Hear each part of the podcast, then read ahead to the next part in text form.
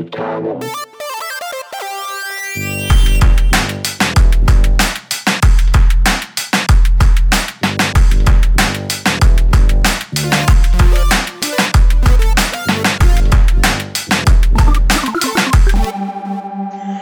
Content, Content, Content, Content. Überall ist Content und jeder liest natürlich ständig und surft und, und äh, guckt sich Dinge an.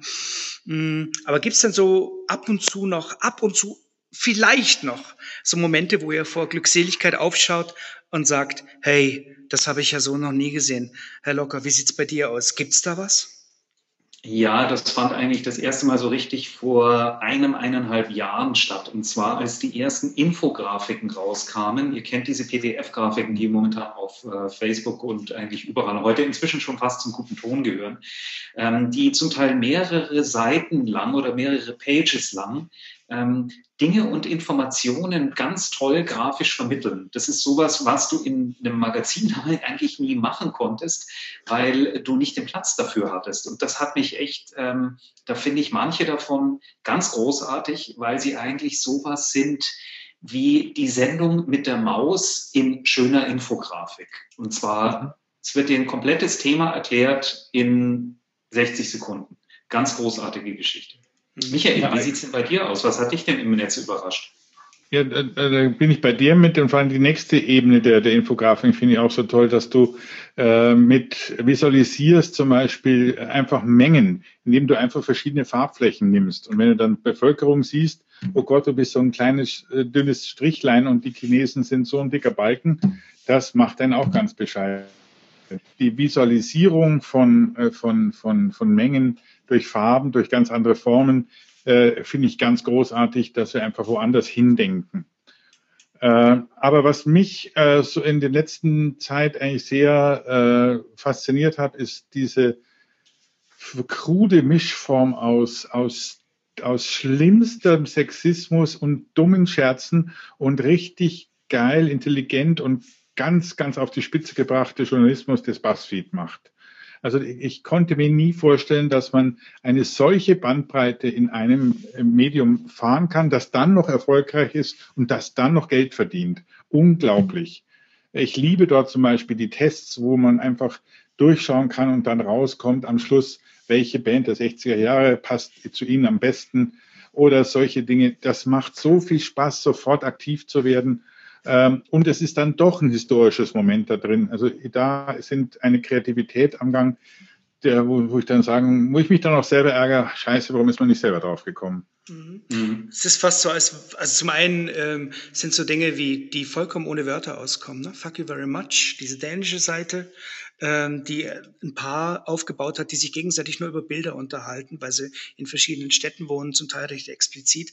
Die kommen zwar mit Bildunterschriften, aber ähm, letztendlich ist es ein einfaches Ping-Pong von Bildern.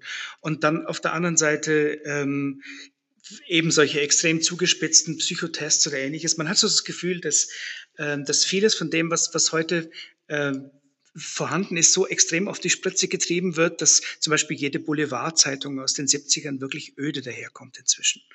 Ähm, und ähm, das machen ja nicht nur dann Boulevardprofis, sondern auch ähm, Leute fangen das bewusst in, in Facebook an, dass sie Bilderserien entwickeln, die ich einfach lustig finde. Leider macht Nicoloma seinen Dönerstag nicht mehr, den habe ich immer sehr geschätzt. So einmal in der Woche seinen Döner zu fotografieren, fand ich großartig. Das, das habe ich nie in einem anderen Medium vorher gesehen.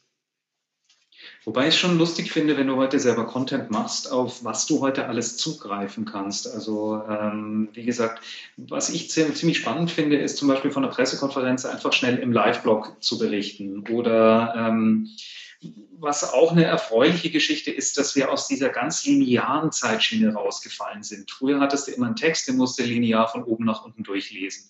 Dann hast du ein Video, gut, das gibt's heute auch, das musst du dir von Anfang bis Ende durchschauen. Aber heute hast du so viele Möglichkeiten, auch nicht linear, und durch Auskoppeln von Informationen es dem Leser einfach schön einfach zu machen, ähm, ihn auch äh, wirklich auch bei komplexeren Sachen dann irgendwie bei der Stange zu halten. Und wenn das gut gemacht gemacht ist, glaube ich, dann gutieren die Leute das auch. Weil sie es ja vor allem zu mehreren auch machen. Also ich denke an die Raute-Aufschrei-Aktion, die vor einem Jahr durch den Stern losgetriggert Herrn Brüderle ordentlich an die Karre gefahren ist.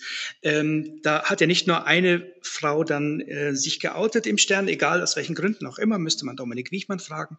Ähm, aber dann kam eben eine ganze Menge mehr an Tweets, äh, die alle über diese Raute funktioniert haben und die Art Kollektiv-Content äh, dann auch reingezogen haben. Das hat mich sehr beeindruckt, wie schnell eine Dynamik an Content da entstanden ist zu einem Thema. Und die Kollektivverarsche dann zwei Monate später. Nein, nein, das ist vollkommen okay. Das muss man eben, das ist dann auch der Punkt, der inzwischen durchaus funktioniert. Also, ähm, dass der Postillon zum Beispiel ähm, so eine Aussagekraft inzwischen bekommen hat und die Titanic links liegen lässt, ähm, sagt ja auch was aus. Also Content ist äh, in großen Teilen auch sehr ironisch geworden. Der Postillon ist auch auf meiner Liste weil ich habe denen nicht zugetraut, dass die das so lang so gut durchhalten und eigentlich immer noch besser werden. Ja. Bis hin zur, zur, zur Realsatire, dass sie was melden, was gar nicht stimmt und alle drauf reinfallen. Ähm, und die führen die Leute wirklich vor. Es gibt genug, die nicht kapieren, dass das äh, Kabarett ist oder, so, oder Satire. Ähm, aber zum Beispiel, ich fand auch wirklich, äh, um nochmal auf BuzzFeed zurückzukommen, dass die den Mut haben, manchmal ein Video einfach auseinanderzunehmen in lauter verschiedene GIFs äh, untereinander zu hängen und damit eine Bildunterschrift sozusagen nochmal eine Meinung dazu zu bilden. Also dass man auch ein Video vollkommen auseinandernehmen kann und dann über GIFs äh, anzuschauen, ist genau richtig, wenn du äh, mobile unterwegs bist. Magst du das Video vielleicht nicht sehen, weil du auch keinen Ton hast, aber sozusagen die GIFs anschauen und darunter lesen, worum es geht und noch eine nette Bemerkung, genial. Also ich glaube, dass zum Beispiel die Wiederentdeckung des GIFs hätte keiner erwartet, dass das jemals nochmal kommt. Ähm, natürlich durch Wein ist das natürlich schon halbwegs mit reingekommen. Finde ich grandios, dass wir so kreativ alles nutzen.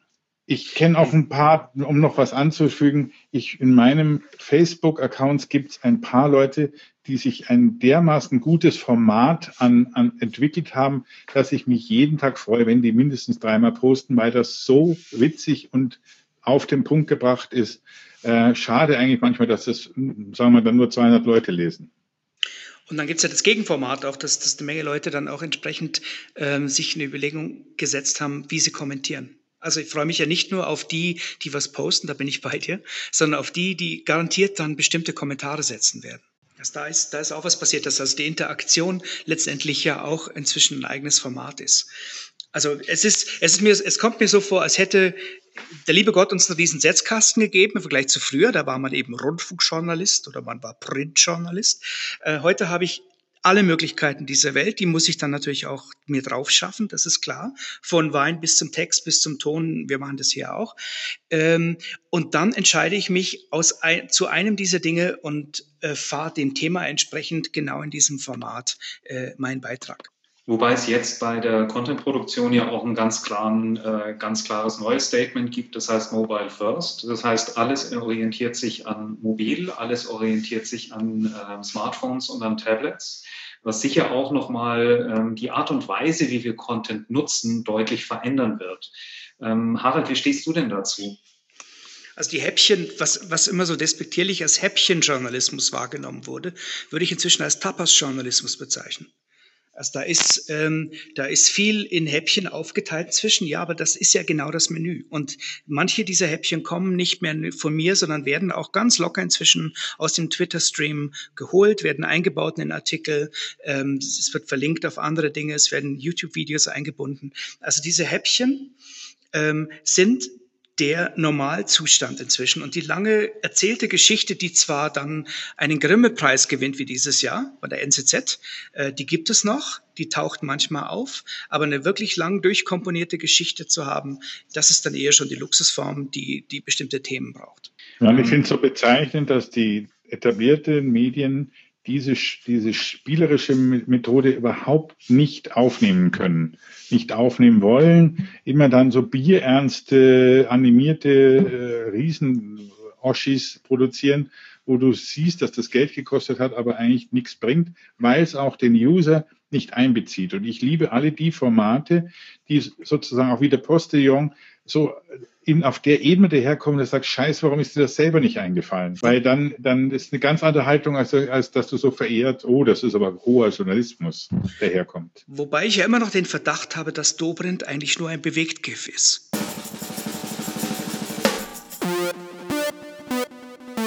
Die Digitalen.